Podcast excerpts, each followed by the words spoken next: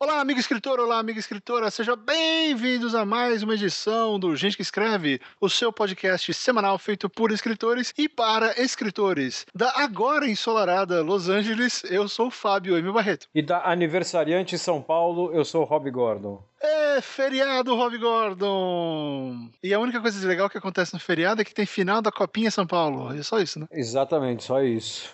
Mais, mais como, nada, como, né? Como eu não curto ir lá no, no, no, na festa pegar aquele bolo.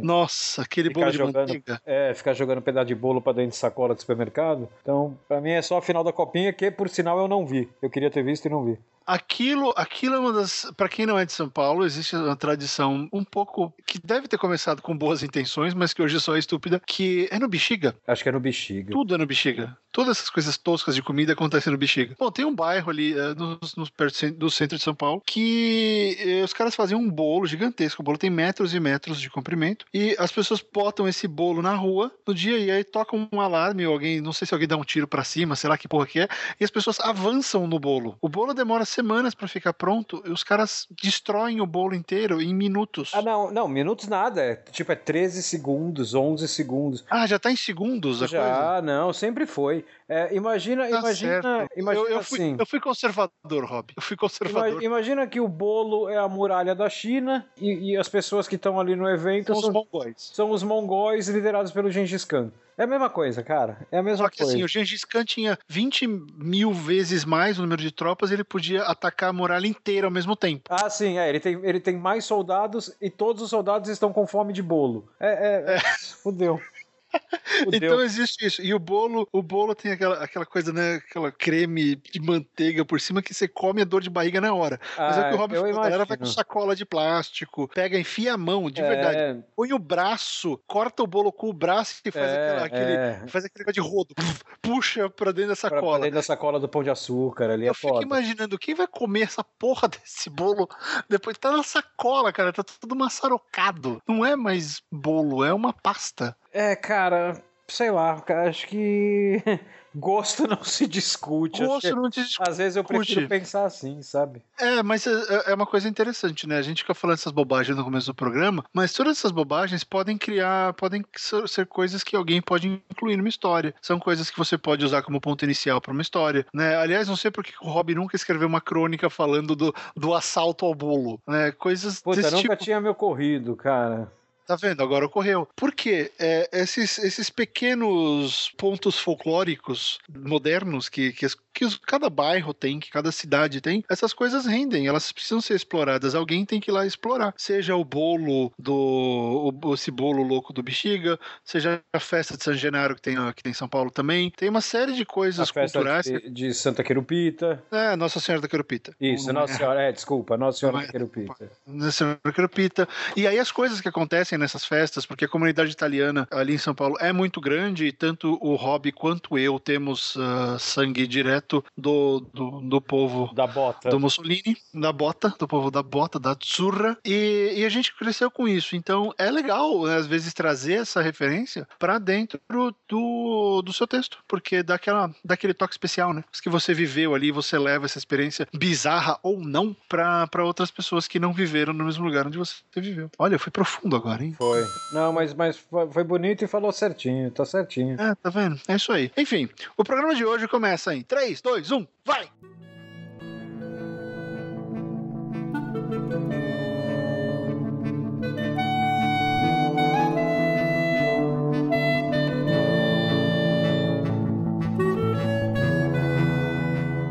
E no programa de hoje nós temos dois tópicos, nós falamos de dois tópicos bem interessantes, um deles mais técnico, a gente vai voltar um pouquinho a quebrar o tópico, mas o primeiro ponto é nosso nosso prato principal. né? Vamos começar pelo prato principal, depois a gente fala de sobremesa. Que não é o bolo do bexiga. Que não é o bolo do bexiga. A sobremesa vai ser mais legal do que o bolo do bexiga. Eu acho que ela fica mais próxima da, da fogatza da Nossa Senhora da Queropita, que, que é muito boa, por sinal. Fogatza da Queropita, fantástico. Eu acho que é assim, é o espaguete à bolonhesa da, da San Genaro com a fogatza da Queropita. É combinação matadora. Inclusive te engorda muito. É verdade. né? Mas enfim, ah, nós vamos falar sobre um, um tema que, que é interessante, que é meio esquecido, e uma coisa que, é, que sofre bastante preconceito dentro do meio literário, que é a produção, a utilização e a- o valor do conto, porque muita gente acha que escrever conto é perder tempo. Ah, mas nós temos duas provas nesse cast de pessoas que escrevem contos e que sabem que, né, pelo resultado conseguido com os contos, não é perda de tempo. E nós vamos aproveitar, vamos fazer um mega jabá, não é jabá, é, é, é o lançamento global, já saiu, né? Teve, teve o pré-lançamento, agora a gente vai fazer o lançamento global, universal, do conto do Rob Gordon. O Rob Gordon finalmente lançou um conto na Amazon. Parabéns! Põe palmas, barulho. Palmas, palmas pro Rob Gordon. o, o conto do Rob Gordon se chama O Dia em que a Inspiração Apareceu, é isso? Isso, o dia em que a inspiração apareceu. O dia em que a inspiração apareceu. Rob Gordon dá uma de suas Rob Gordonzices, e eu, eu vou falar primeiro, depois você fala, ah, se fodeu.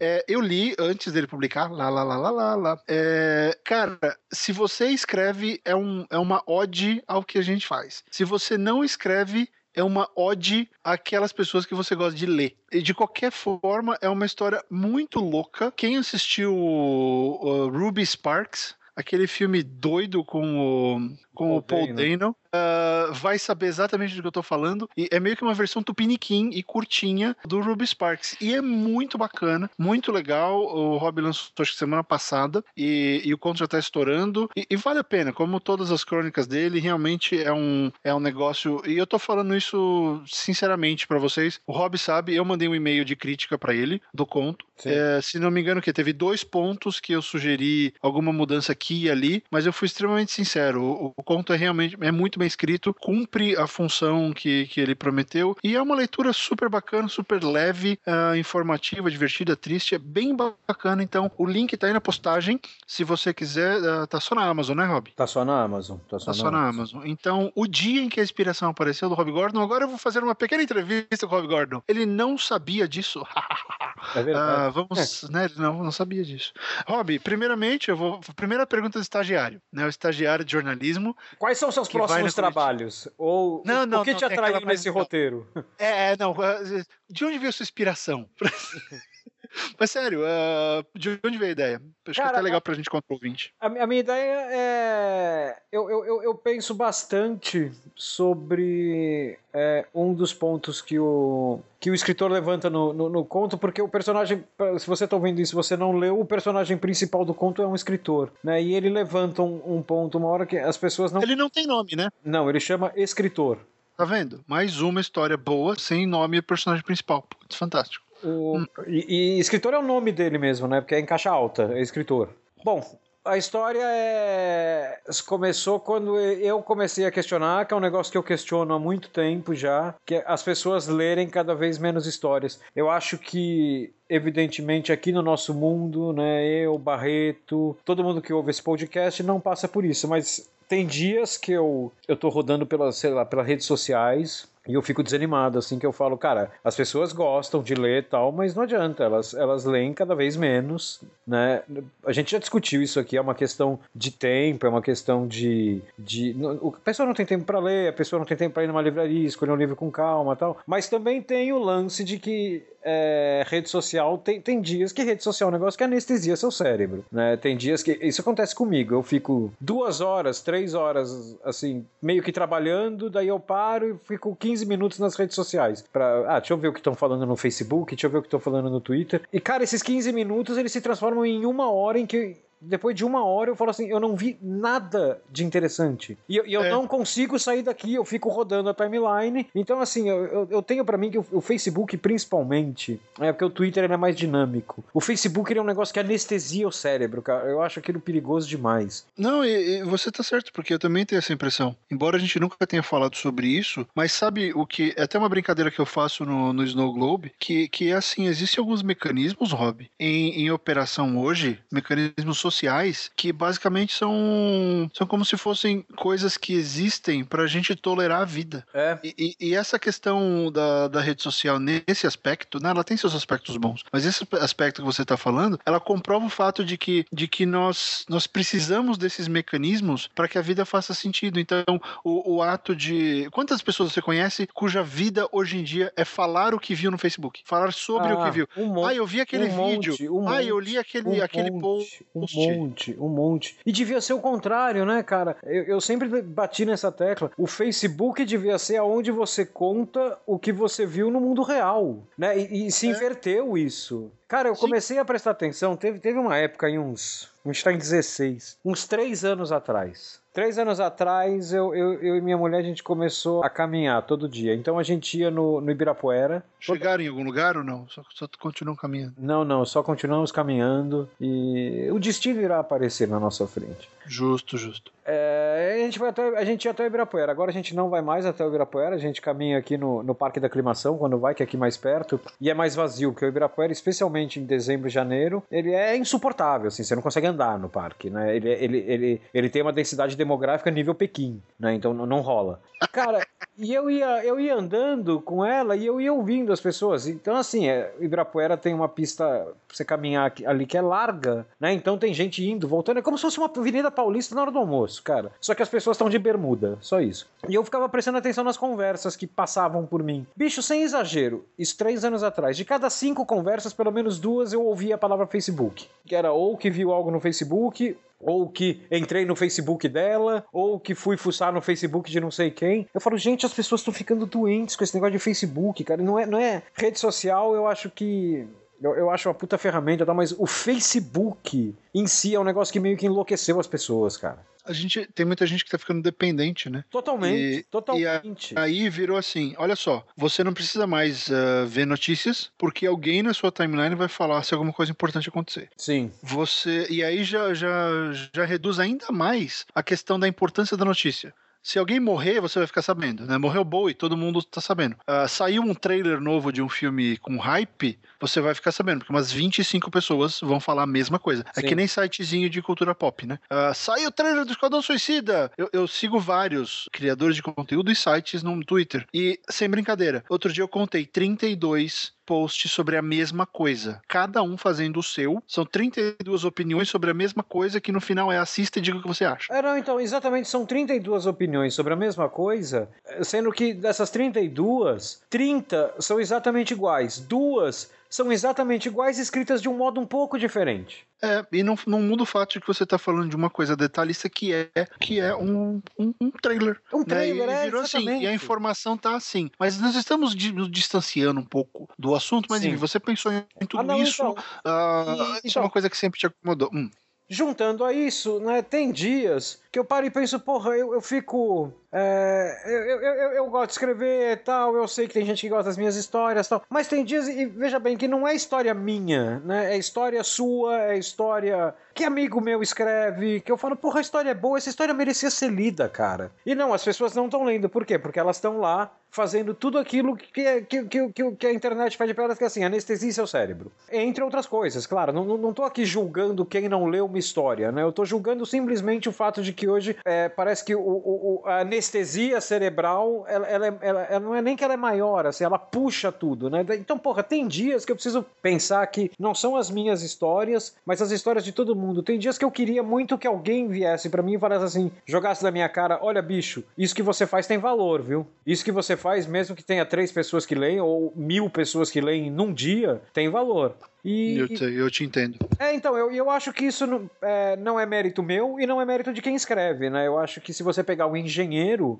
ele deve ter os dias dele que ele precisaria que alguém entrasse no escritório dele e falasse assim: ó, oh, você é bom pra caralho, o que você faz é importante. Sabe, sabe que eu vejo o grande ponto aí, Rob? É que assim, no nosso caso, o, o, que, o que o engenheiro faz, por exemplo, é, é, medido no. O prédio continua de pé. O prédio foi construído e continua de pé, pessoas moram nele, o prédio é seguro. Ok, a utilidade dele está garantida, está manifesta nisso. Claro, às vezes ele precisa ter esse elogio. No nosso caso, como é que o nosso trabalho gera resultado? É uma coisa mais complicada porque nosso, o nosso trabalho ele gera um resultado numa emoção, numa mudança de pensamento, no, é, em, numa, em, inspirar alguém. É. é uma coisa muito mais interna, né? Então é, é difícil mensurar estruturar o que a gente faz e aí ter esse tipo de retorno, ainda mais nesse cenário que você pintou, porque o que eu vejo é o seguinte: nós, não, todos, todos nós que escrevemos, quem escreve, as histórias continuam sendo contadas, né? Elas estão por aí, o pessoal escreve, só que o que está acontecendo é que eu, eu acho que o pessoal está ficando um pouco cínico.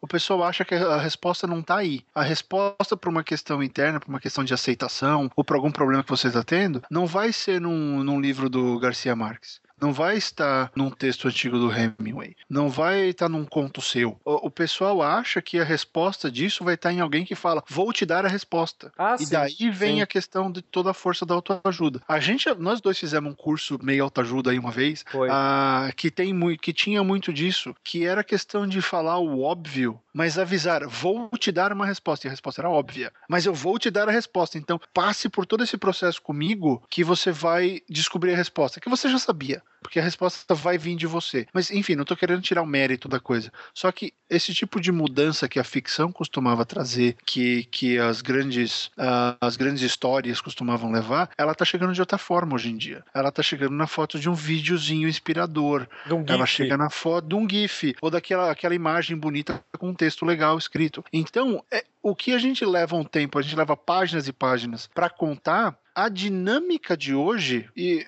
não sei até que ponto eu tô certo nisso, mas a minha, minha impressão é que a dinâmica de hoje encapsulou tudo isso e te entrega numa dose rápida. Pum, tá aqui a sua resposta para hoje. É tipo um horóscopo. O é. Facebook é o horóscopo da vida. Ele vai te dar soluções para tudo, mas não vai te fazer mudar em nada. Porque a solução que você vê, ah, agora, legal, achei bonito isso, vou compartilhar, vou falar alguma coisa, me senti bem porque eu transmiti a mensagem, vou continuar meu dia. Ah, não, e, e, e no momento que você clica no compartilhar, em 90% dos casos, o, o conteúdo já saiu da sua cabeça ali. Né? Você já não tá mais pensando nele. Fiz a minha parte. É. Então, pô, eu tenho, eu tenho histórias, né? Voltando para o nosso assunto. Uhum. Tem histórias minhas que a minha intenção era simplesmente contar uma história.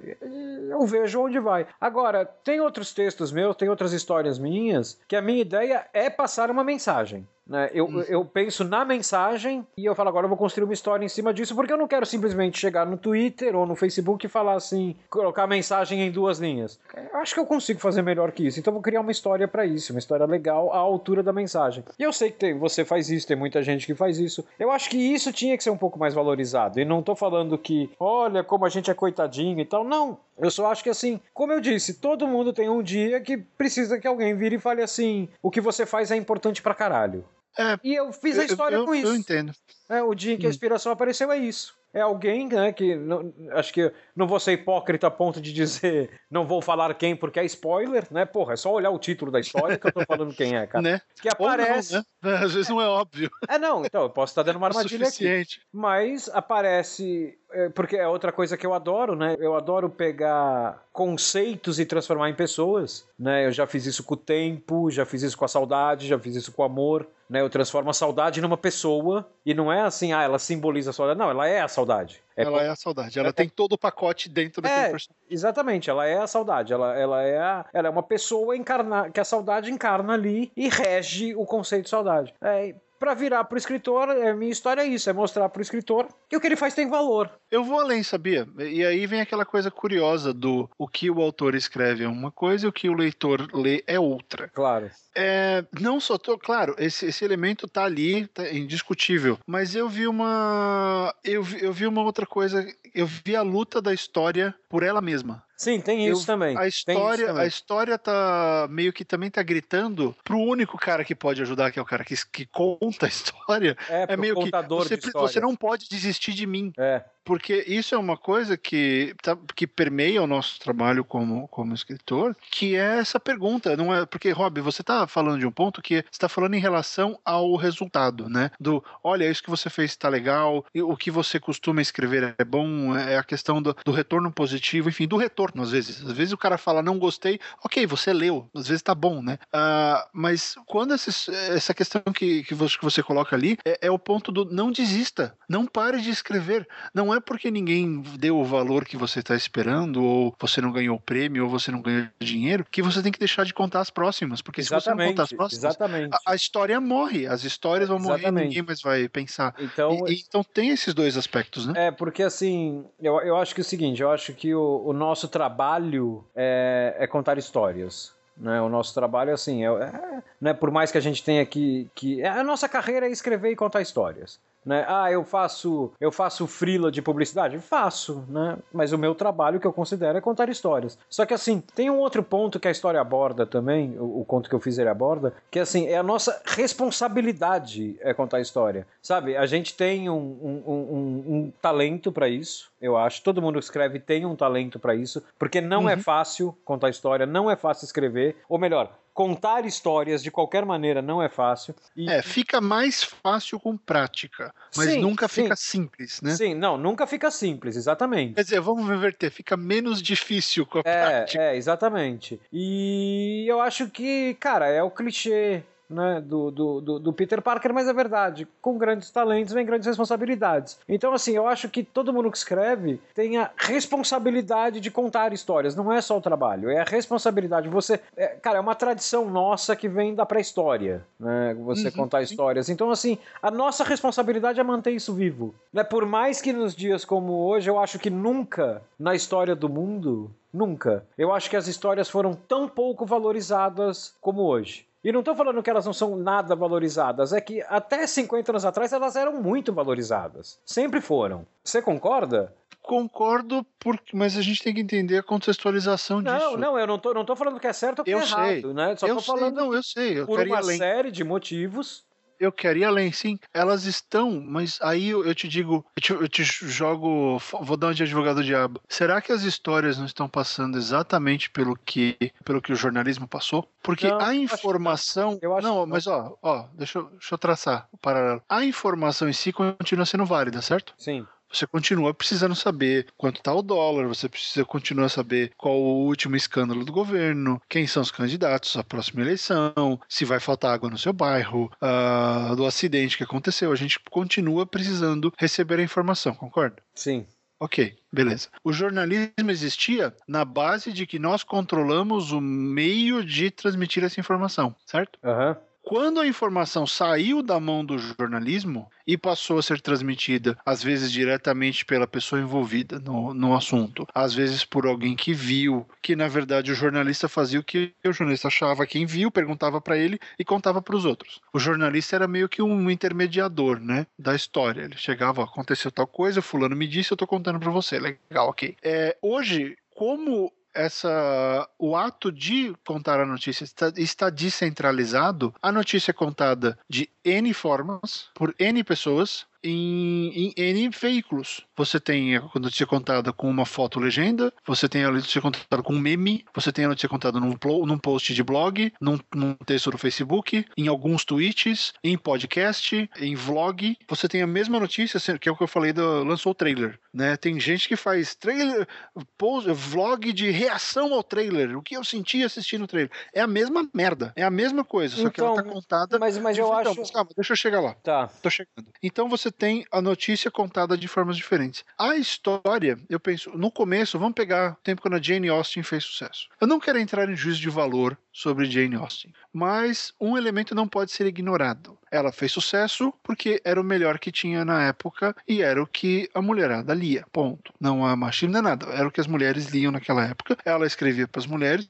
E se você. Outro dia eu estava assistindo um filme, era perto do que a gente sabe que a ficção fazia, a ficção científica, o terror fazia naquela época. Ela não é nada, cara. Em termos de provocação, a história era uma história normal, tal, mas era bem escrito, bonitinho. Era o que era lido, era o que era popular. Então, era a única forma de se contar aquela história. Qual era o único? Tinha dois jeitos de contar a história naquela época: encontrar a pessoa e contar a história para ela, ou escrever um livro. Ponto. Era isso. Não tinha rádio, tinha porra nenhuma. Tinha livro tinha é, pessoal, que é o que você falou da, da questão que vinha desde lá né, da, dos nossos ancestrais que contavam histórias faladas ou desenhadas na pedra. Beleza. Hoje em dia, Rob, você pode contar histórias de várias maneiras, assim como aconteceu com o jornalismo. A gente pode contar história com podcast, com, com storytelling, que o pessoal adora, né, o termo hoje em dia. Uh, você pode contar histórias por Twitter, você conta histórias com memes. Elas são menores, mais curtas, são, elas são outros tipos de histórias. Só que essas histórias são de, de fácil consumo, que era o que o quadrinho passava no começo. O galera falava, não levava a sério. Ah, não, a história em quadrinho é desenhinho. E aí foi uma arte que acabou evoluindo e hoje em dia, felizmente, ela, ela tem o, o respeito que ela merece. Mas espero que os memes nunca cheguem nisso. Mas faz sentido pensar que o jeito de contar histórias também mudou e Eu- tem gente que prefere a história mais rasa e mais curtinha? Eu acho que faz pensar, acho que faz sentido quando a gente pensa em história escrita, né? Sim. Se você pegar cinema, teatro, isso não mudou, né? São histórias, né? maneiras de contar histórias, né? Isso não mudou. Né? Por mais que você tenha hoje gente fazendo vídeo, você não tem na internet, você não tem ainda uma escola de gente que faz ficção em vídeo. Né? O menino que liga a câmera com os amigos dele do prédio e monta uma história. Se tiver é um ou outro, isso e, que, não, inter- que não, não serve nem como estatística aqui. É, então isso não, não, não mudou. Mas eu acho que sim, na parte escrita eu concordo com você. É, ganhou, ganhou opções, né? O Mas- mercado acabou. Mas- E tem um outro ponto que a gente tá, tá- desculpa, que a gente tá esquecendo que é histeria, né? Então, por exemplo, Ah, bom, é, Não, não, não. É histeria mesmo com, com uma história. Então é assim, isso, isso para mim é o grande pecado que a gente comete hoje como, como espécie. Que é o seguinte: ah, dois anos atrás, tava tendo o final de Breaking Bad. É, dois que eu não vi, então. Um ano e meio, por aí. Não, não vou dar spoiler, não. Uh, para deixar claro aqui, eu, eu, eu, acho que Breaking Bad é uma série muito boa até a terceira temporada. Uh, depois ela, ela, ela, ela se perde, ela volta a ser boa, mas não boa quanto foi. Né? Tem gente que fica horrorizada comigo quando eu falo que, que as pessoas falam assim: ah, Breaking Bad não, não, não é a melhor série que você viu na vida. Eu falo, cara, não entra nem no meu top 10. Não entra. Só que assim, você tem. Por que, que as pessoas ficam horrorizadas? Porque a série é boa. É só isso, é uma série boa. Só que assim, ela ela é uma série boa com um ator fantástico. O ator é fantástico. O Cranston, ele é fantástico. Só que assim, ele, é melhor que a série, ele é melhor que o roteiro, né? Especialmente nas últimas temporadas, ele é melhor que o roteiro. E o. Cara. Só que você lembra, dois, anos atrás, quando eu tava na metade da segunda temporada de Breaking Bad, cara, você teve uma histeria que, assim, o mundo, o mundo que eu digo aqui, na minha frente, a tela do computador aqui, só se falava em Breaking Bad. Assim, você não tem espaço para outra história. Se você quiser ler outra história e comentar com alguém, você vai falar sozinho. Porque as pessoas estão histéricas com Breaking Bad. Ah, isso acontece comigo o tempo inteiro. Eu, eu, não, eu não acompanho série. Dificilmente eu acompanho série enquanto ela tá rolando. E, e eu sempre me sinto mal, porque eu tô falando de alguma outra coisa e todo mundo, não, mas o Breaking Bad, mas não, eu sei, eu passei por isso. Não dá pra falar de mais nada. Você só podia falar de Breaking Bad. É que nem dia de Oscar. É. É o dia de jogo. Se você ousar falar de qualquer outro assunto, você vai ser ignorado. Porque só querem falar de jogo, ou É, de Big. Brother, ou do cacete que tiver na televisão. Exatamente. Então eu acho que é meio, ficou meio mentiroso esse negócio do, do a, a democracia da informação na, na, na- na, rede social. Porque a rede social ela é democrática desde que você fale a- sobre o assunto que a rede social quer ouvir.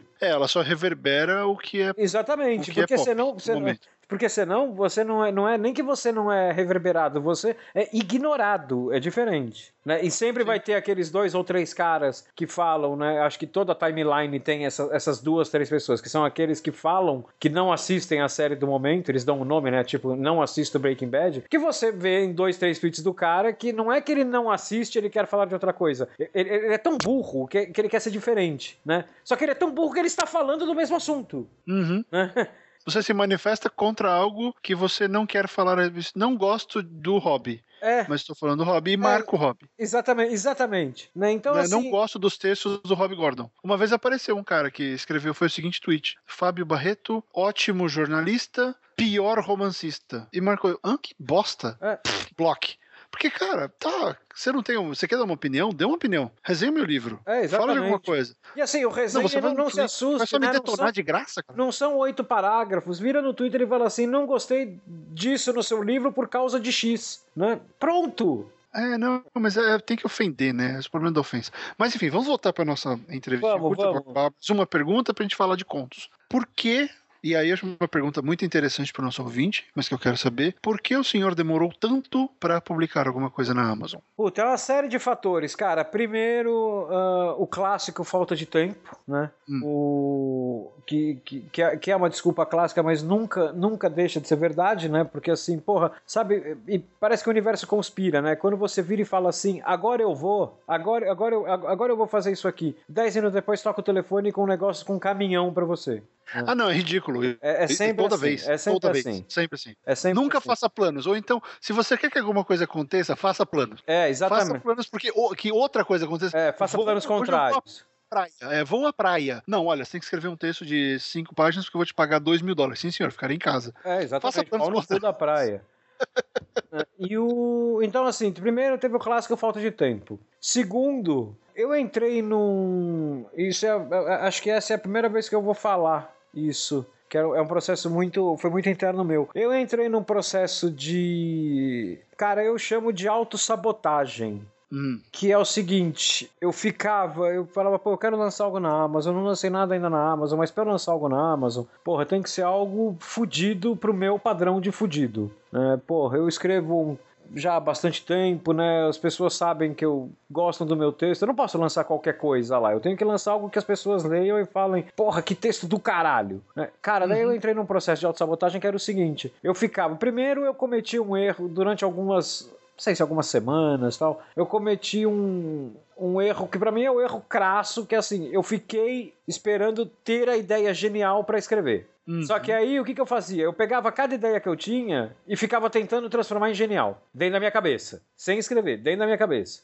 Uhum. Claro que eu nunca conseguia. Porque você criou um bloqueio criativo próprio. É, exatamente. Você inventou um jeito de se bloquear. Exatamente. Aí, quando eu pegava e começava a escrever algo, e tinha dias que eu me cansava tanto disso. E veja bem, isso não é um processo contínuo, isso é um negócio que acontecia assim, duas semanas no mês, daí melhorava porque eu arrumava outra coisa pra fazer, meu, minha- meu foco muda. Aí quando eu melhorava de novo o meu tempo, porra, agora eu posso fazer, mas eu não vou pegar aquela ideia, porque aquela ideia já tô.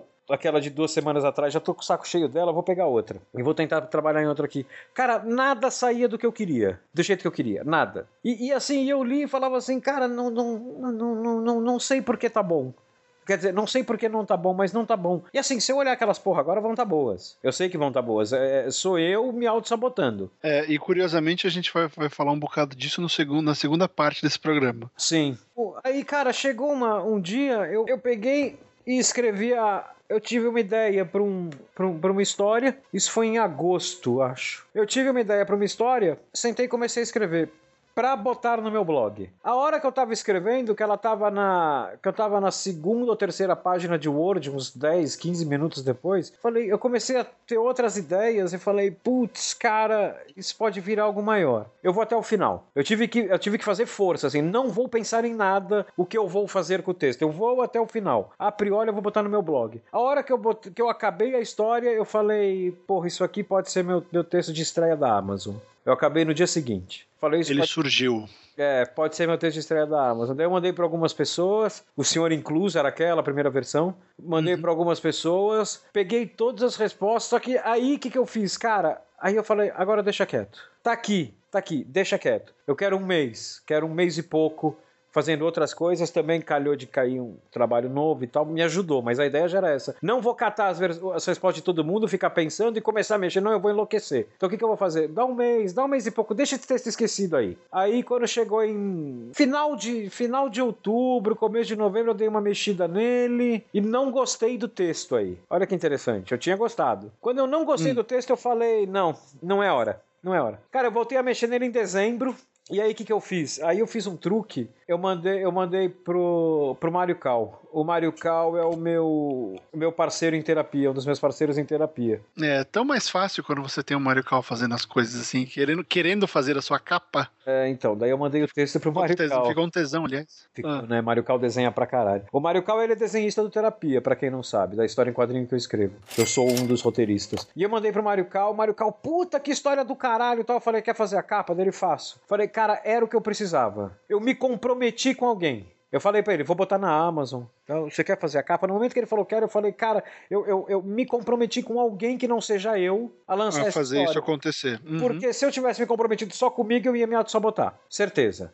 É. Tanto que tem muita gente que fala que, por exemplo, quando você vai tentar resolver bloqueio criativo, você tem que se ameaçar. É, exatamente. Olha, se eu não escrever duas páginas hoje, eu não assisto Netflix por uma semana. É. Ou eu não vou. Eu não vou jantar. É não que vou nem assistir criança, é que nem criança. É que É nem, que nem criança. Que nem criança. É que nem criança. Sua lição tá pronta? Não, não tá. Então não, não vai jogar videogame. Então não vai jogar videogame, não tem TV hoje. É, não tem TV por uma semana. Ah, mas amanhã eu faço. Então amanhã você faz e daqui uma semana você, você joga videogame, ué. né? E você vê, tudo isso é interessante porque a gente quer realmente falar sobre a, a já estamos falando sobre a questão dos contos, para você ver como a responsabilidade de escrever um conto é tão grande quanto a responsabilidade de escrever um romance. O que muda é, a, é o tamanho. Lógico, muda É. a estrutura, tá? Mas em termos de. No ato de escrever, é, é a mesma coisa. Tanto que tem gente que escreve livros grandes, grossos, né, inteiros, com vários contos. É uma possibilidade que você tem que fazer. Mas aí vem a pergunta que nós queremos tentar responder ou entender nesse programa, né, Rob? Que é o seguinte: por que a gente publica contos? Porque nós dois publicamos contos, eu conheço muita gente que é contra. Publicação de contos, acha que é perda de tempo e tal. Por que, que nós publicamos contos? Qual é a função de publicar um conto? Porque a gente sabe que não vai dar dinheiro. Não vai encher, né? Não vai, vai transformar nada, não vai. Ah, não, é. Quando um muito vai, dinheiro. vai, vai, vai, Dá um vai- troquinho. É, vai me pagar uma pizza aqui com a minha mulher. É, depois de seis meses vai pagar. É, porque é. a pinga é super pouco e tal. Mas qual- me responda, Rob Gordon, por quê? Por que nós fazemos isso? Por que publicar? Ah, não, vamos, vamos mudar. Por que publicar fora do âmbito do seu blog? Sim, então, eu acho que aí entra uma série de fatores. Primeiro, ela é uma história que não suportaria uma postagem no blog. Né? Ela teria que ser como eu já fiz antes no blog, ela teria que ser dividida em quatro ou cinco capítulos. Por questão de tamanho. Por uma questão de tamanho. Por uma questão de tamanho. Então, assim, daí. Pô, então eu posso botar numa outra plataforma que, que suporte esse tamanho, ou esperar que uma plataforma que suporte esse tamanho apareça. Posso, só que assim. E aí eu acho que é- entra uma questão do ovo e galinha, né? E isso eu tô falando da história em si ainda. A partir do momento. Não, adianta, é inevitável. A partir do momento que, que você fala, vou publicar esse conto na Amazon, né?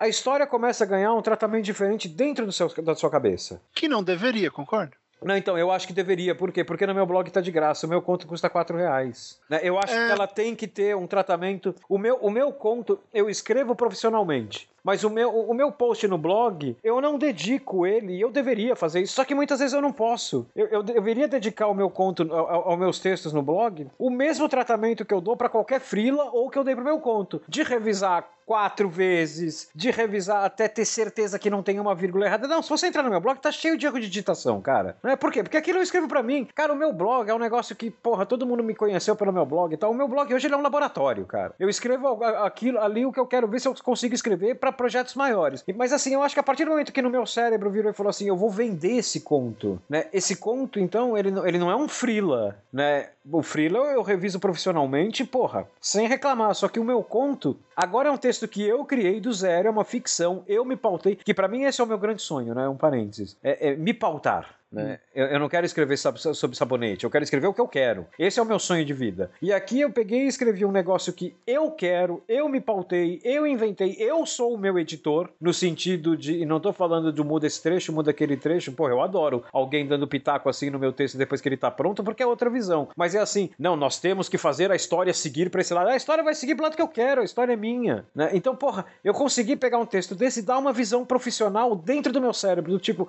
esta porra tem que ser profissional. Né? E, e- e o fato dele ter saído com a cara que ele saiu, com o tratamento que ele saiu, você pergunta pra mim, você ficou 100% satisfeito? Porra, fiquei, mas assim, meu mecanismo de autossabotagem ainda queria fazer mais uma ou outra revisão ali. Que eu não ia mexer nada, né? É, neurose total.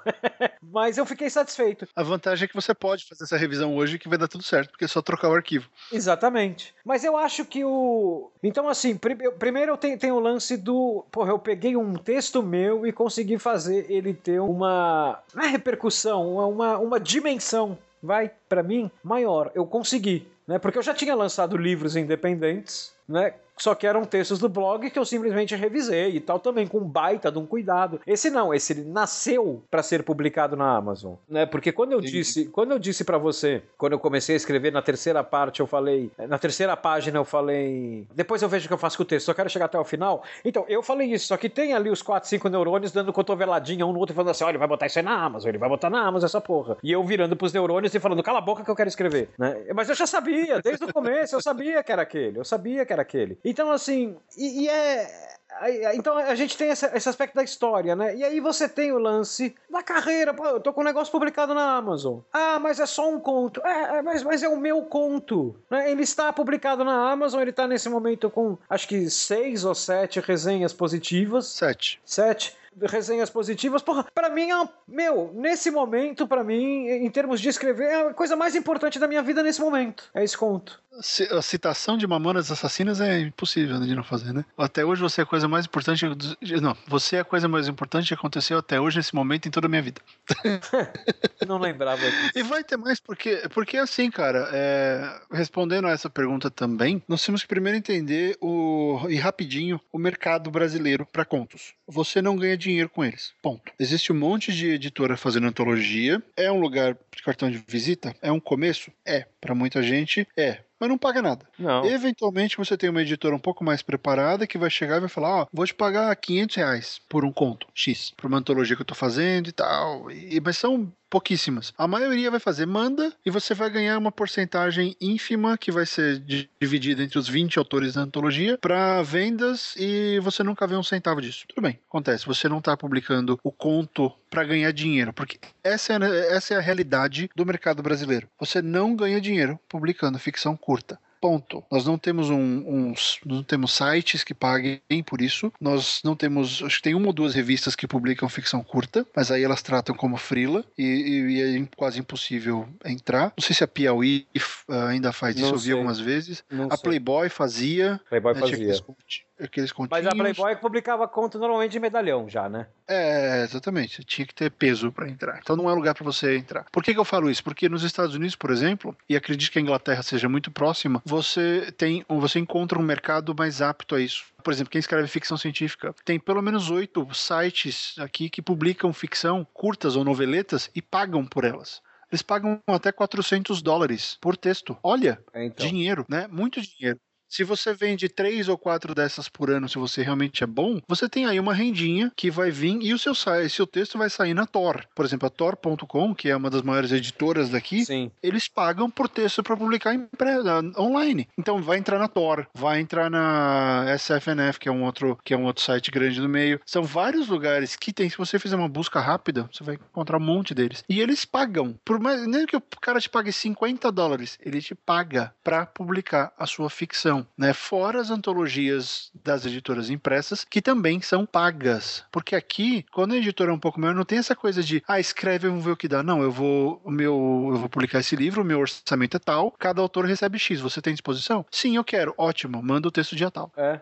Então, existe uma mentalidade de, de. E aí, Rob, eu volto no seu ponto de, de valorização da história. Aqui, a valorização da história acontece de dois lados. As pessoas querem ler, porque o cara que lê o gênero, independente de qual seja o gênero, ele vai atrás, ele quer ler, e os veículos sabem que eles precisam dessa, desse pessoal bom que vai agregar qualidade ao site deles, que vai olhar para o site ou para a editora e falar: esses caras só publicam coisas boas. É para publicar coisas boas, você precisa pagar, né? Nem sempre o cara iniciante vai ter condição de escrever uma coisa muito boa. De repente, o segundo ou terceiro conto que a pessoa publicou em algum lugar que vai chegar no lugar pago. É claro, tem muito site aqui que publica de graça. Sim, tem muito, mas existe um mercado que é que herdou no mercado das revistas, né? Das revistas e que vem lá do, das famosas pulp fictions, é. Né? Esse mercado continuou e hoje ele existe na internet, que é um formato bem interessante, mas eu, eu queria chamar a atenção porque eles pagam. Então aqui você pode ter uma carreira como contista. Cara, uma dúvida. Sem ser muito bom. Esse, esse, esses, esses mercados que hoje existem, que são os de. os filhotes, vai, os a nova geração das antigas revistas. Ainda existe o, o mercado disso de literatura policial? Porque na revista tinha. Sim. Tem? Sim, sim. E, e, por exemplo, existe aqui a tem a Associação de Escritores de Mistério dos Estados Unidos, que é inclusive o, o Edgar Allan Poe é o é meio que o patrono deles. Sei. O logotipo deles é a carinha do Paul, é muito engraçado. Uh, Mystery Writers of America. Eles têm um concurso anual, eles têm publicações, eles também pagam. Várias, vários lugares publicam uh, romances, contos policiais ou de mistério. Né? Então tem sim. Isso acontece, eu tô falando da ficção científica porque é a minha área mais próxima, mas todos os, os meios têm essa cultura de, de publicar contos e pagar por eles. É porque eu lembro que chegou aqui, aqui no Brasil chegou a sair. Lembra? Sair aquelas revistas. É Ellery Queen, que eram é, de literatura policial, eram livrinhos de banca com três, uhum, quatro lembro. histórias curtas. Quando você começou a falar das, das Pulp Fictions, eu lembrei disso. Das é. Pulp é. Magazines, eu lembrei é. disso. E o Brasil teve algumas tentativas, uma inclusive nós dois estávamos envolvidos, um, mas as coisas não deram muito certo para ninguém, né? O mercado não tinha sustentabilidade, não existia esse hábito de eu vou, eu vou comprar uma revista para ler três, quatro contos. Não, eu vou comprar revista para ler artigo. Né? A gente não conseguiu romper essa barreira e, enfim, N razões. Mas uh, é interessante, só queria pontuar, né? Os dois mercados como são. E aí eu, eu queria falar de duas coisinhas importantes. Para que serve o conto? Né? E, e falando a pergunta, por que nós publicamos conto. Primeiro, para mostrar serviço. É um jeito de falar para as pessoas: olha, eu escrevo, tá aqui, olha como eu escrevo bem, olha como a minha história é legal, é, você vai gostar de mim. Quer dizer que publicar um conto vai te transformar numa celebridade? Não. Mas na hora que você tiver cinco, seis contos publicados, com quatro estrelinhas, um monte de review e bem posicionado nos rankings e tal, você pode chegar alguém e falar: olha só, olha o meu resultado na Amazon, olha aqui, editor. É. Olha o que eu já fiz com os meus contos, né? Porque eu acho muito mais interessante, e aí eu não quero falar mal de editoras que fazem coletâneas, tá bom? Não é meu objetivo. Mas vamos pensar assim: compare a coisa. Você vai lá, escreve um conto para sair na coletânea da editora Porquinho da Índia. Não, editora Porquinho da Índia, legal, publica um monte de, de livro, várias coletâneas. Ok, você vai sair com mais 20 ou com mais 10. Você vai ser um ali. A editora Porquinho da Índia, o que, que, você acha que ela vai colocar mais tempo do marketing ou dinheiro, se é que ela vai investir no line-up dela? Na coletânea de contos, com um monte de iniciantes, incluindo você, ou no, no romance que ela soltou naquele mês? Porque a editora Porquinho da Índia publica um livro por mês, no máximo. Sim. Um a cada dois, três meses. Ela vai divulgar o livro principal dela. O seu, a sua coletânea, ela tá ali como catálogo. Ela tá ali para mostrar, sim, para ajudar o mercado, com certeza. Para descobrir novos talentos, sim, com certeza. Só que a chance de você ir para algum lugar a partir do seu um conto dentro da coletânea Porquinho da Índia é só para pôr no currículo. Ah, eu publiquei na coletânea Porquinho da Índia. Ok, você publicou. Quem lembra? Sinceramente, eu já li muitas. Dificilmente você lembra muita coisa, porque você vai lendo e é mais aquela literatura que você vai consumir, legal, você vai, ah, bacana e vai embora. É muito mais fácil lembrar de um romance hoje, lembrar de uma coisa exclusiva. Se você publica na Amazon, você publicou sozinho. Sim. É seu. É o seu conto, você vai cobrar 99 centavos de dólar, que é o preço mínimo da Amazon. Aliás, eu descobri uma coisa, Rob que hum. vai te interessar. Se você entrar na, na Amazônia para procurar, procurar preços, é. você vai ver, por exemplo, que os meus contos eles foram publicados em três momentos econômicos diferentes no Brasil. Então, olha que coisa. Uh, que chegou um e-mail da Amazon ontem. Eu vou abrir aqui para te falar disso. Porque eu achei bem. Se é que eu não apaguei o e-mail, espero que eu não tenha apagado. Uh, porque a Amazon fica enchendo o saco. Eles mandam as coisas que você clica, ele fica mandando e-mail para você comprar os livros que Sim. você clicou. Né? Então agora quer que eu compre o seu, que a gente já comprou, e os meus. A Velha Casa, o Céu de Lily, que foi o primeiro a ser publicado, ele custa R$ 2,60. Hum. A, invaso, uh, a Velha Casa na Colina, que foi o segundo, custa R$ 3,91. Hum. A Invasora, que foi o, o, o último, último conto, tá 306. E o seu livro está quanto? 4 e? 401, acho. Deixa eu ver. 401. 401. 401. E aí eu comecei a pensar, por que diabos isso está aqui? Porque eu lancei todos os livros e eles são cobrados, eles estão no preço mínimo da Amazon, que é 99 centavos de dólar. É, o meu também. Adivinha quanto valia o dólar? É, ela pega, ela pega a cotação do dia e congela, né? E congela. É. Então, fica essas, esse samba do crioulo doido, porque assim, eu acredito que os meus três contos, eles valham a mesma coisa. Eles têm o mesmo preço e eu quero cobrar o mesmo preço. Eu não posso. Porque o dólar estava É. diferente na data e eu não consigo fazer. Então, saiba disso. Você vai publicar pela Amazon, eles vão tra- travar o preço do seu livro na cotação do dólar do dia do lançamento. Tá? Se você mudar, se não me engano, eles vão e mudam de acordo com a cotação do dólar daquele dia. Do dia da mudança, né? É, então, por exemplo, se eu for lá e mudar o preço do céu de Lili hoje para um dólar, eu tenho certeza que ele vai subir para quatro. Sim. né? Então isso é uma coisa. Mas enfim, por que, e por que, que você publica na Amazon? Porque você está sozinho, você pode medir o resultado e você começa a fazer uma coisa fantástica que, infelizmente, coletânea da Porquinho da Índia não vai fazer por você. Se você lança na Amazon e divulga bem, você vai criar uma relação com o seu leitor. Sim. Você começa a construir a sua base de leitura. Tem autores, por exemplo, que é porque a Amazon não deixa dar livro e não deixa fazer de graça. né? Tem uns esquemas aí, mas eles não deixam fazer muito pro conto especificamente. Dependendo do preço, você consegue dar, ah, dar de graça, né? Que é um pleonasmo super legal.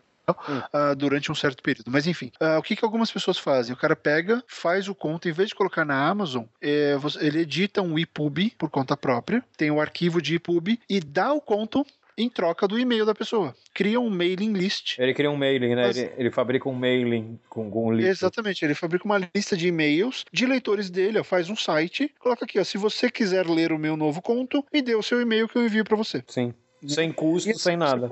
Sem custo, sem nada. Então você também tem essa opção, né? Por quê? O conto, hoje em dia, ele serve, é um cartão de visita, é meio que um laboratório, como o Rob falou, ele, ele faz isso no, no blog. Mas você pode fazer esse laboratório também e ver as histórias que funcionam ou não. E eu acho muito mais interessante do que colocar tudo numa plataforma tipo o Watchpad. Porque o que, que você está criando ali? Ah, um monte de gente leu. Mas cadê a sua relação com essa pessoa? Você sabe quem é? A pessoa te segue? Todas essas pessoas, elas, elas vão voltar a ler alguma coisa sua? Algumas vão, outras não. Se você tem o e-mail da pessoa, ou se a pessoa pagou pelo que você fez e gostou, adivinha qual vai ser a reação dela? Ela vai querer mais coisas suas, porque a relação dela com o seu produto mudou. Ela pagou, ela gostou, ela ficou satisfeita com o seu trabalho. Ela vai querer consumir mais o seu trabalho. Se ela não pagou, às vezes ela nem termina de ler. É.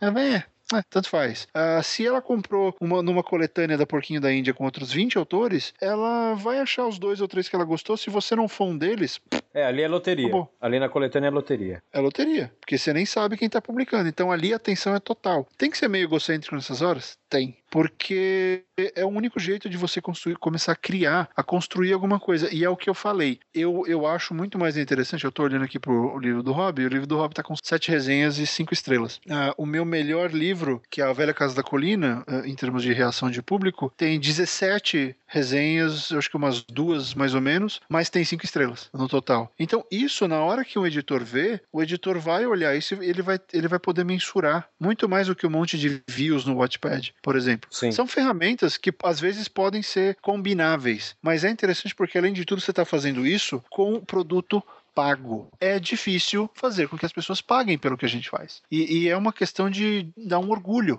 grande você falar: alguém veio aqui e pagou 99 centavos de dólar pelo que eu fiz. É, exatamente. O cara botou o número do cartão aqui. Exato, te dá aquela motivação. Você vai ganhar, acho que é, se não me engano, são 25% disso porque o valor é pequeno. A a Amazon não paga, não, não, não é uma fortuna. Mas eu, eu já ganhei uns trocos aqui. Eu já vendi, eu, se não me engano, Rob, eu já vendi mais de 800 contos. Somando todos.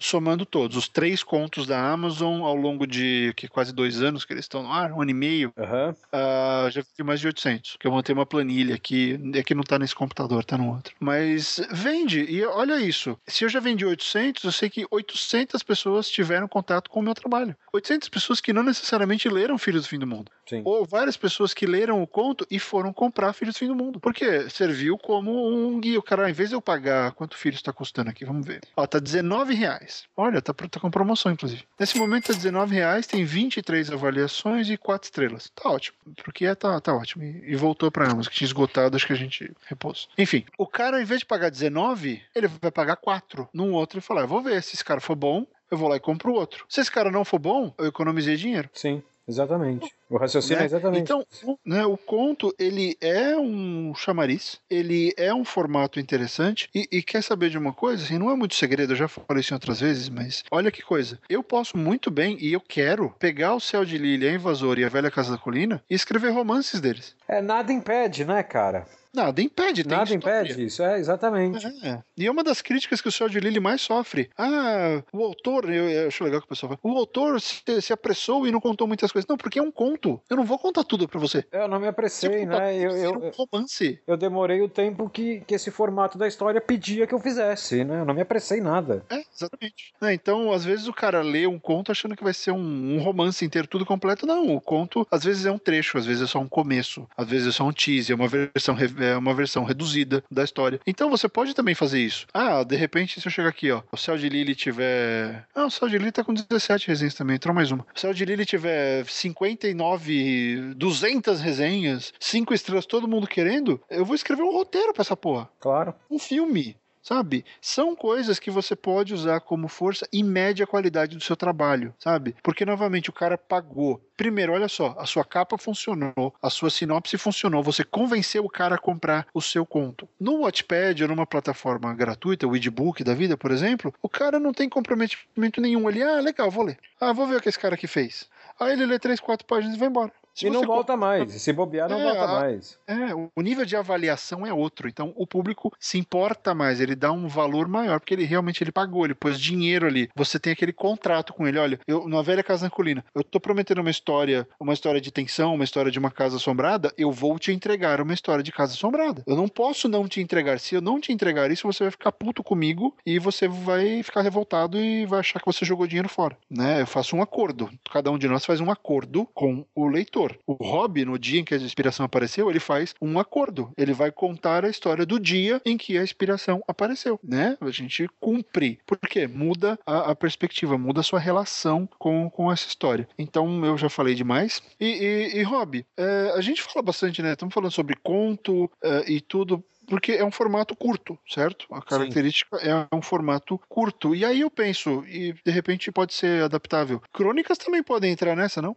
Então, podem, mas uma. Eu, eu acho que ela pode entrar nessa no esquema. No esquema. Construir base de leitores, né? A minha base de leitores ela é toda construída com crônica. Né? Toda ela. É 100% da minha base de leitores foi construída com crônica. Só que eu acho que aí a Amazon não é um, um- caminho ideal tanto quanto pro conto. Porque, por exemplo, o meu conto, ele tá, que nem a gente falou aqui, ele tá custando 4 reais. 4,01, 4 reais. Eu acho um preço justo pelo volume da história, pelo trabalho que me deu e tal. Né? Eu acho um preço justo. Agora, eu não conseguiria cobrar isso por uma crônica. Mas aí você Não, não, poderia então. fazer, por exemplo, uma coletânea de crônicas. Então, exatamente. Então eu acho que, por exemplo, pensar em termos de publicar na Amazon é um negócio que funciona com crônica, mas pensando em coletânea, não em história individual. Em história individual eu acho que perde totalmente o propósito. Então você faz uma coletânea de crônicas e aí dependendo do seu do, do- do tamanho das suas crônicas, a gente pode estar pensando aí em, sei lá, algo entre 12, 13 e 20 crônicas, dependendo do tamanho, né? E eu acho que aí funciona. Mas abaixo disso não, ah, eu vou lançar, pô, o menor preço da Amazon hoje é 4 reais por causa do dólar e tal, então eu vou botar lá um, um e-bookzinho com quatro crônicas, né? Pô, vai ficar um real por crônica. Não, não é assim que funciona. Não é assim que funciona, né? O, o, o, o valor 4 reais, primeiro, ele é, ele é mutável, né? Então quer dizer que se o dólar tivesse 13 reais, o país quebrou, você ia ter que botar 13 crônicas por esse raciocínio. Então, assim, eu acho que você tem que fazer um...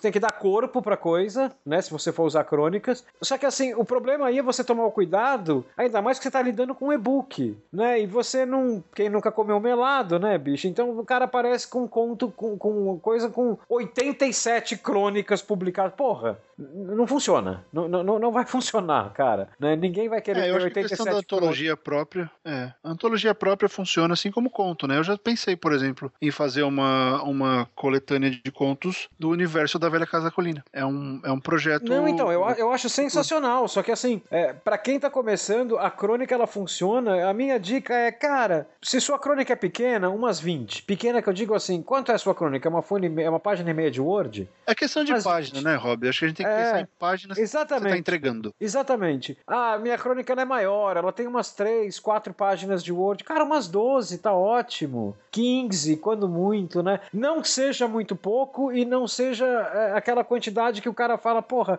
eu não acabo mais a porra do livro do cara, né? Mas eu acho que sim. Eu acho que para quem tá começando, é uma puta ferramenta para construir base de leitores, mas também tem, tem a outra ressalva, né? Que, por exemplo, eu, eu, eu, eu escrevo ficção antes de ter, de ter autopublicação disponível como tem hoje, né? Eu comecei a escrever ficção em 2005, por aí. Sim. Né? Então, assim, tá, eu construí a minha base de leitores com blog, né? Hoje, você pode construir a sua base de leitores com, com texto na Amazon. Você nunca publicou nada, mas você vai botar o seu texto na Amazon. Só que aí tem o seguinte, é o que aconteceu comigo que eu falei no programa mais cedo, né? Eu tive que... É, eu peguei um texto meu né, e dei um tratamento profissional. O seu texto ele tem que ter uma qualidade, eu não estou falando de história, nem de estilo, nem de nada, estou falando de revisão, de cuidado profissional, de tudo que envolve cuidado profissional, ele vai ter que ter uma qualidade muito maior do que teve a qualidade do meu primeiro texto lá atrás no meu, no meu blog. Por quê? Porque é, tem está... que estar tá bom.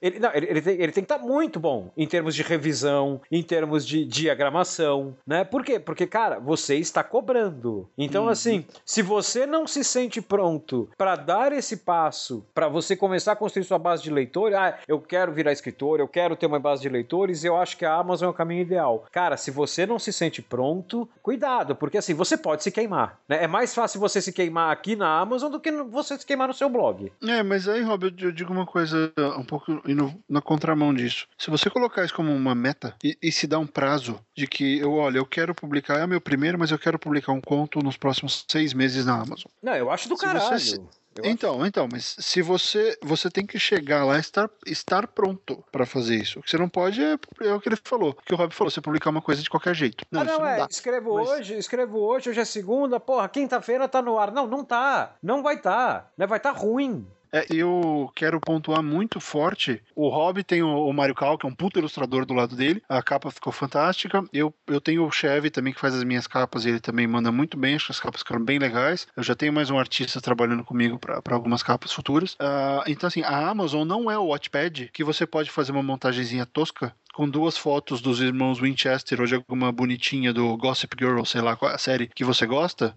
e botar no ar. A Amazon não vai aceitar isso. Porque você está cobrando e você está quebrando lei de direitos autorais. É, então, você a... não pode usar essas fotos numa capa. A capa, desde, desde o primeiro momento, né? Quando, quando eu mandei pro. E eu, eu, vou fazer um jabá do cara aqui porque eu acho que é justo, né? Quando, a primeira vez que eu mandei pro, pro, pro Mário, eu já queria ver, pô, se ele gostar dessa história, eu vou querer que ele faça a capa, né? O, o Mário é um cara que, que eu tenho muito contato, né? O Mário é amigo meu. A hora que ele falou, cara, eu quero fazer a capa dessa história e, e tal. Cara, o que eu vou falar aqui não é, não é demagogia, porque o cara é amigo meu, porque o cara faz terapia comigo. Eu acho o seguinte: se o Mário não é hoje o maior desenhista de quadrinhos do Brasil, é uma questão de 5 anos, 6 anos. Porque assim. Hum. Eu, eu, eu, vejo, né? Eu, eu, sou um cara que eu vejo.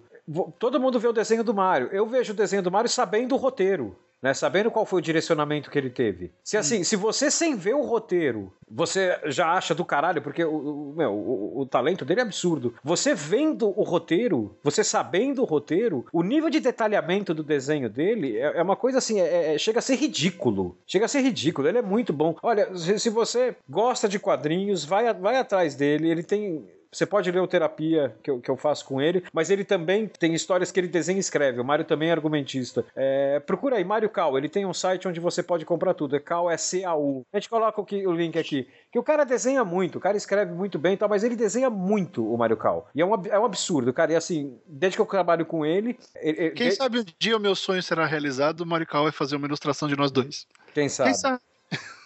Quando eu comecei a trabalhar com ele, terapia, cara, faz coisa, sei lá, uns quatro anos isso já. E hoje, a evolução do desenho dele, quando eu comecei a trabalhar com ele, eu achei o desenho dele fantástico. Hoje o desenho dele, para mim, cara, é, é, que eu sou suspeito, eu sou amigo do cara e tal, mas eu não vejo um outro desenhista desse nível hoje no Brasil. Ele é muito fodido, cara. Ele é muito fodido. Eu gosto também. Tem, tem página do terapia que merece virar quadro, cara. Tem, tem. Tem página de terapia que, que inclusive, eu, eu, eu jogo isso no roteiro, né? Que eu viro e falo assim, Mário, é, essa página, eu escrevo para ele no, um recado assim, essa aqui é página inteira, tal, isso aqui é página de pôster. Daí eu começo a, a, descrever o que, que tem na página. Isso aqui é página de pôster. Justo, justo, acho que é bem por aí. E é bacana você ver. A capa é importante. Então, isso é um cuidado que você tem que ter na, na Amazon. A capa tem que ser boa. Capa de Amazon não pode ser capa feita no, no nas coxas. É. Você não pode ficar juntando um monte de imagem que você achou. Então, não, porque não, não dá. Não dá. Você vai ter que comprar uma foto de, de, de, banco de, de, banco de imagem, ou achar um ilustrador, ou fazer alguma coisa que saia, porque é, o bagulho é profissional. Então, e você pode ser profissional, todo mundo pode. Com o envolvimento certinho e com, a, e com, e com as ferramentas certas, você consegue chegar lá. Então, assim, eu vejo que os contos, eles são uma ferramenta muito boa hoje em dia. Eles são uma alternativa para você que está começando a carreira. É muito mais fácil você vender um conto do que você vender um romance para começo de conversa. É o que eu te falei, o cara vai chegar, ele vai pagar 30 reais no livro ou ele vai pagar 4 reais num conto? Ele vai tentar o conto primeiro, né? Ou você dá o conto e constrói aquele, aquele mailing list. Usa a ficção curta a seu favor, né? Bota em concursos. Infelizmente, o Brasil tem pouquíssimos concursos. Pouquíssimos concursos decentes. Eu já vi concurso, sério, Rob. Eu fui lá ver, ah, o conto tem que ter três páginas. Eu falei, Oi? É, então. Isso não é um conto. Isso é uma croniquinha que eu faço no Isso blog. É, é, isso é um argumento não, mas essa, essa coisa, porque para não dar muito, do, não, não judiar muito do, do jurado, não sei o quê. Não, não dá. Você não consegue fazer uma baita peça de literatura em, em três páginas. Né? Mas tem muito disso. Procure concursos. Bibliotecas costumam ter concursos. Uh, acho que a biblioteca de Belo Horizonte tem um concurso bem legal. Alguma coisa. Santo André também faz. São Paulo tem alguns. São coisas pequenas, mas procura. Su submete esse material. Não, não deu certo pro. Agora espera, né? Submete e espera. Você não ganhou o concurso? Tudo bem, publica. É. Dá vazão. Usa,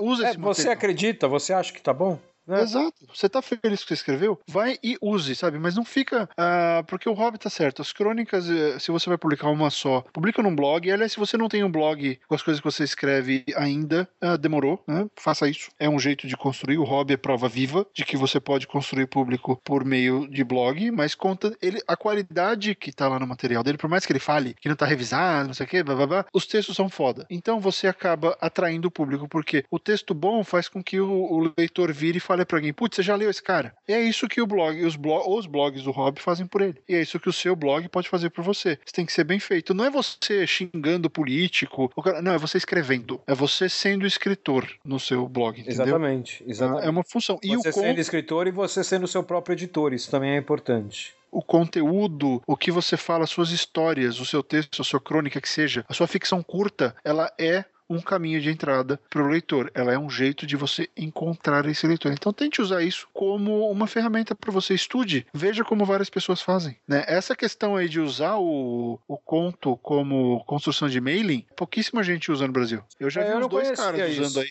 É, um deles, inclusive, começou a fazer por minha causa. Porque foi assim que eu montei o meu mailing de escritores pro, pro Escreva Sua História o cara me dá o e-mail dele, ok, em troca eu dou três vídeos e, e, textos e podcasts e uma série de conteúdos que eu, que eu já fiz. Inclusive, o Gente que Escreve faz parte desse conteúdo que eu dou lá, mas o cara me dá o e-mail dele, né? Ele me passa o e-mail dele, é a, é a troca. Olha, eu quero ter um contato com você. Você está interessado na minha história? Então vamos fazer negócio. Né? O e-mail tem valor. Sim. Às vezes vale mais do que esses quatro reais que o cara vai pagar, que inclusive você sim, sim, vai só, só vai ver 25% disso. Não, então eu, são eu jeitos. não duvido, eu só, só comentei que eu nunca tinha visto alguém fazer isso aqui no Brasil aqui. Não, é isso que eu tô, é isso que eu tô dizendo. Teve muita gente, quando eu lancei o Escreva Sua História e o Conte, teve muita gente de marketing que veio falar comigo. Putz, cara, você é o primeiro escritor brasileiro que tá fazendo isso, que tá fazendo a construção e tal. É, porque eu peguei isso daqui. Aqui os caras fazem isso direto. Isso é tática de venda. Então você cria uma base e eu preciso dessa base. Não é todo mundo que vai comprar o que eu oferecer ou que vai comprar livro. Não, mas é, eu converso com esse cara. É, Olha, eu tenho então, podcast. Mas, mas aí que tá, né? A part... É, é, é o esquema mala direta, né, cara? Porque assim, a partir do momento que você tem, sei lá, você tem um mailing aí de 50 mil nomes, né?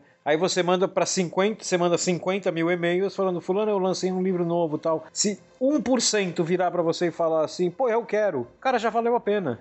Né? É, mas tá aí... de 500 pessoas. Sim, mas aí eu, eu, digo uma coisa que vai muito além disso. Por, por que eu não considero mala direta? Porque esse cara, primeiro que ele já começou, a sua relação partiu numa. Uh, começou do, do seguinte ponto: você quer ler o meu livro, eu quero seu e-mail, certo? Sim. Existe o um interesse mútuo. Ele quer alguma coisa minha, eu quero uma coisa dele. Ótimo. Nós fizemos a troca. Uh, se ele gostou, ele vai continuar naquela lista. Se ele não gostou, ele vai cair fora. Ok, tem Sim. todo o direito do mundo. Não gostou, ele vai embora. O que acontece? Essa lista, ela não é uma mala direta. essa lista é uma lista de pessoas interessadas no que você faz. É uma lista que foi construída na base do conteúdo que você oferece. Então, essa lista tem interesse no que você vai fazer. Que ela tenha 50 pessoas, essas 50 pessoas têm interesse no seu trabalho. Quando você fizer um próximo trabalho, ou quando você for oferecer um novo livro, mesmo que seja de graça, essas pessoas vão pedir esse livro de novo. Elas vão checar o seu livro na, na, na livraria. Elas vão atrás do que você está fazendo, seja o seu canal de YouTube, seja o seu blog, o que for. Elas vão querer ter essa relação com você. Por quê? Você vai mandar um e-mail para ela, você vai falar direto com ela. Né? Não vai ser aquela coisa, postei no Facebook, quem viu, viu, quem não viu, dane-se. Não, você vai falar com ela.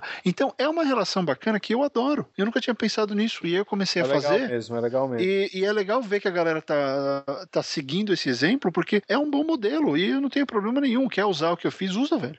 tá aí, sabe? Faz. Eu mando o link do curso para todo mundo que dá o um e-mail. Quer botar o curso no YouTube, não sei o que, não quer me dar o um e-mail. Tudo bem, você não quer me dar o um e-mail, paciência, que eu vou fazer. Você acha que não é, você não precisa me dar um e-mail? Ok, beleza. Mas é interessante usar tudo isso como ferramenta, porque a ficção curta, infelizmente, ela não vai te dar dinheiro no Brasil, mesmo na Amazon, tá? E, e não acho, eu já falei isso várias vezes, parece que eu sou chato com o pessoal do Wattpad, mas eu, eu acredito que tem muito hype ali, tem muita ilusão ali. Uh, as, os, um milhão de pessoas que compraram, que leram a sua história e você não sabe quantas páginas elas leram, se elas só clicaram, porque conta clicou no arquivo, conta como uma lida. É, elas não comprariam seu livro. Com essa, com esse mailing list, com essa relação com o meu leitor, com esse número de pessoas na Amazon, eu sei quantas pessoas comprariam que eu fiz. Então eu sei o tamanho do meu mercado. Eu começo a saber, olha, meu mercado em seis meses de trabalho aqui, com um conto, com dois contos que seja, eu cheguei a 50 reviews e tenho 150 pessoas no meu e-mail, no meio, na minha lista de e-mails. Ok, esse é o começo do meu mercado. O que, que eu faço com isso? O que, que eu tenho que abastecer para eles? Mandar artigos? Mandar uma crônica semanal só para essa lista? Por que não? Sim. Sabe? Construa, use a ficção curta, seja crônica ou conto, como construção de base para o seu pessoal. E novamente, as antologias não são o melhor caminho para elas. Mesmo porque se você vai para antologia, o direito fica na mão da editora. Você não pode colocar na Amazon. Você não pode construir nada usando esse conto que foi para antologia. Então imagine, quando você colocou lá, esse conto tá lá por cinco anos. Tá lá durante o contrato que você assinou. É, eu a minha, a minha única experiência com antologia eh, não, não foi boa, né? Eu fui convidado para participar participar de uma antologia, e isso faz uns três anos por aí. E cara, eu não vou dizer aqui o nome do livro, porque sinceramente eu não lembro o nome do livro, porque eu nunca nem recebi a porra do livro, uma cópia hum. do livro. Então, é, minha, minha prometeram para mim que eu, que eu mandar e tal, e vamos fazer outras coisas, aquele discurso de sempre. Cara, eu nunca recebi nem a cópia do livro aqui, então assim, não é, pô, o cara ficou puto. Você assinou não... o contrato, pelo menos? Assinei. Não vai, não vai divulgar o livro. Cara, eu até divulgaria se eu lembrasse o nome dele, mas eu não lembro. É, porra, não, os caras nunca me mandaram e tal. Eu prometo, prometo para todo mundo que tá ouvindo, o dia que eu descobrir o nome do livro, eu divulgo aqui. Aí eu divulgo aqui. Eu fiz uma vez, eu fiz uma vez, o resultado foi bem nulo. Gosto da coletânea, recebi a coletânea, mas em termos de, de ter de construir alguma coisa, realmente não, não vi não vi resultado. Porque o que eu falei, a abrangência dessas coletâneas, elas são muito pequenas. Elas vendem em convençãozinha e elas vendem no, pro fandom ali, né? Para um, mercado bem pequeno. Elas não, elas não acabam ganhando um âmbito maior. E é só para fechar, só lembrando então, o conto do Hobby que saiu semana passada é o dia em que a inspiração apareceu. O, o link tá aí, assim como os links da Velha Casa na Colina, que é o meu conto de terror, a Invasora, que é a minha fantasia folclórica, e o Céu de Lily, que é a minha ficção científica. Todos esses contos estão estão aí para vocês, o link está embaixo. Se vocês puderem prestigiar o nosso trabalho, a gente agradece. E os contos meus que o Rob não leu, tá? Falar isso para vocês de novo, o Rob não leu. Eu, eu vi o dele, comprei o dele. Tá? Eu, ainda, não eu, eu, ainda não me sinto pronto para consumir literatura de tal qualidade. Eu preciso de um pouco mais de bagagem ainda.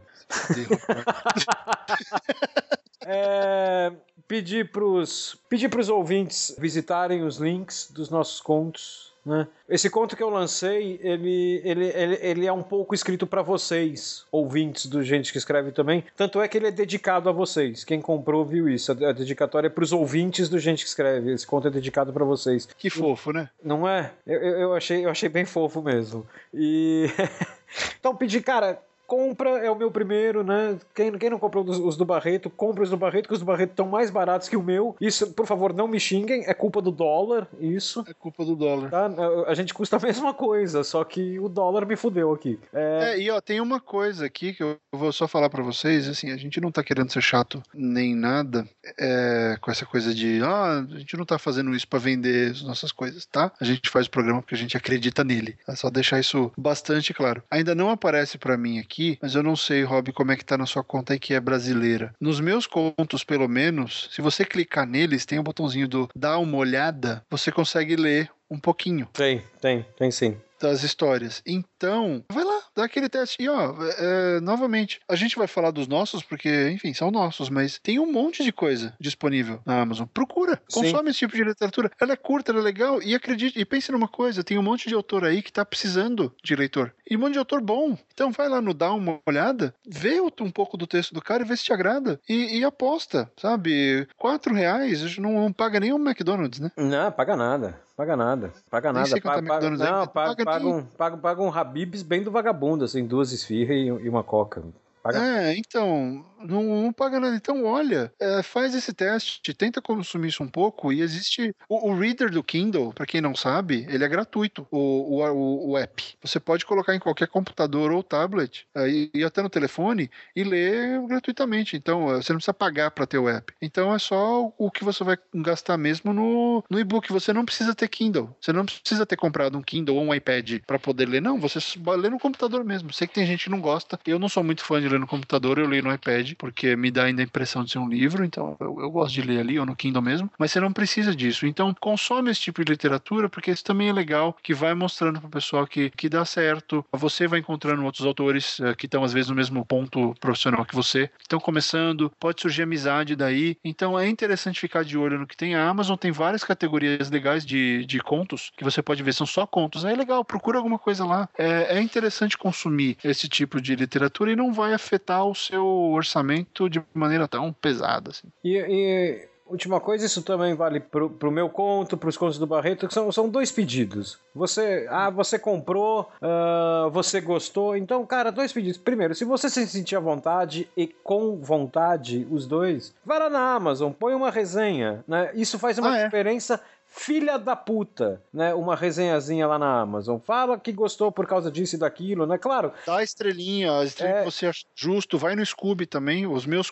Aliás, Rob, põe o seu lá. Não, ele já tá. Os... Alguém colocou já? pra mim lá e eu nem fui ver ainda. Agora que você falou. Então, vai no Scooby, coloca isso. E aproveitando o embalo, antes do Rob falar a segunda coisa, o segundo pedido, vai no iTunes e dá a notinha e faz uma resenha pra gente. Fala do podcast. É, é, é. E, e outra coisa, né? Pô, gostei do conto e tal. Cara, divulga pros seus amigos põe um linkzinho no seu Facebook, sabe? Não custa absolutamente nada para você isso. Põe um linkzinho no seu Twitter falando, ah, esse conto aqui é do caralho e tal. Põe um linkzinho, cara, não custa nada e assim você não faz ideia da importância que isso tem. Você, ah, você não é, faz ideia do, do quanto a história vive disso. Exatamente. E depois que você lê o conto do Rob, você vai entender o que ele acabou de falar. É, exatamente. Quanto a história vive disso. Mas é isso. Enfim, acabou esse jabá infinito que parece não acabar. A gente que escreve dessa semana está chegando ao fim. Falamos muito sobre contos, sobre nossas experiências, sobre como você pode usar. E vamos dar uma bronca no nosso ouvinte, Rob? Vamos, podemos dar uma bronca já? Vamos, porque é merecida merecida, né? Pessoal, tô aqui olhando para nosso para nossa parte de comentários e para os e-mails do programa da semana passada. Cadê? Ninguém fez a tarefa? Como assim? Tá vendo bem? Você estava escrevendo um monte. Ninguém fez a tarefa da semana passada? Pô, sacanagem. Agora tudo bem. Eu tenho, eu tenho uma teoria, Rob. Qual? Parece que muita gente não leu o livro ainda, então não ouviu o programa por causa de spoiler. Verdade, é verdade. É verdade, faz né? sentido. Então faz tudo sentido. bem, a gente desculpa. A gente desculpa se foi isso. Tá? Ou então vai pro final do programa, baixa o programa, volta semana passada, baixa o programa, vai até o final do programa, que não tem, não tem nada de spoiler no final. Vai no, no final e pega a tarefa. E escreve a tarefa da semana. Ó, oh, tá vendo? Fantástico, hein? Que legal que você pode ir lá e fazer a tarefa. Enfim, vamos dar a tarefa dessa semana. Senhor Rob Gordon, sobre o que os nossos ouvintes vão escrever essa semana. vamos, vamos trazer um pouco as coisas para nossa praia, Fábio Barreto. Espaço. Espaço. Espaço, espaço. Ficção científica, space espaço, opera. Espaço sideral. Espaço, espaço sideral. sideral. Espaço. Vácuo, não é um lugar espaçoso, não. É lá em cima. É, espaço. Ok. Espaço sideral. Espaço sideral é o elemento do hobby. Vamos ver o meu elemento. Eu ia falar cenoura, mas aí ia sair coelhada nas estrelas. né? Não tem É, planeta cenourando, todo mundo processado por plágio pelo Maurício de Souza. todo mundo processado por baixo. É, espaço, ok. Sabe, falando em espaço, eu tô ouvindo o audiobook do Guia do Mochileiro das Galáxias, narrado pelo Stephen Fry. Muito Ah, deve ser interessante. bom, né? Ele é bom pra caralho, esse cara. É bom, cara. Ele narra o Pocoyo, cara. Ele consegue fazer o Pocoyo ficar engraçado. É. Enfim, o Rob falou espaço, eu vou dar alguma coisa inusitada. A tampa, olha, a, a tampa de uma lixeira de metal. Divirtam-se, divirtam-se. Não, tem mais um, tem o terceiro, tem o terceiro. Então, espaço, espaço sideral, tampa de uma lixeira de metal, daquelas de filme. E qual o terceiro elemento, Rob? Vamos, vamos discutir aqui o que pode ser. Vamos dar um personagem pra eles? Vamos, Vamos dar um personagem. O que, que você acha? Mulher, mulher ou homem? Mulher ou homem? mulher. Mulher, mulher, ok. Então, mulher, mulher, ah, mulher, mulher solteira, ah, no futuro meio, meio, meio distante. Mulher solteira, no futuro meio distante, ok. O que mais que essa mulher é? Ela é o quê? O que ela faz? Tô pensando. Queria algo inusitado. Ela não pode ser uma médica que conserta o Hubble, porque isso já foi feito. Mulher solteira, futuro meio distante, no espaço sideral. Ou não, ou não. Essa mulher solteira, futuro meio distante. O que ela faz? Ela é é cientista, ela é militar, ela é uma contadora, ela é uma técnica de computador, ela é uma professora. Ela é uma pregadora. Ela viaja levando a palavra de alguma coisa que o, que, o- Então ela é uma. Tá, que, que, ela, que o autor da história queira. ela é uma pastora, pregadora, uma, uma mulher de fé. Isso. Ok. Então vamos imaginar essa mulher solteira ah, num futuro meio distante que prega alguma palavra. Pode ser qualquer coisa. Ah, Então vou tirar a mulher de fé. Ela prega algo que pode ir da fé e pode ir a ser uma vendedora de planeta em planeta. Né? É, ela prega. É isso. Ela prega. Ela prega, ela prega algo. Ela, ela vende um peixe Isso. certo? Uma vendedora de peixe, no sentido figurado. Vende o peixe figurado. Ok. Então tá aí. Espaço sideral, tampa de latão de, de lixo de metal e uma mulher E uma solteira no, pregadora. fu- no futuro meio distante que vende o peixe figurado. Uma pregadora, alguém que prega algo. Tá aí. Então divirtam-se. Queremos ver as histórias nos nossos comentários. Ah, aguardamos os textos de vocês. Tá legal, pessoal? Esse foi o Gente Escreve dessa semana. Voltamos semana que vem. Tchau, pessoal. Grande abraço. Um abraço e continuem escrevendo. Tchau.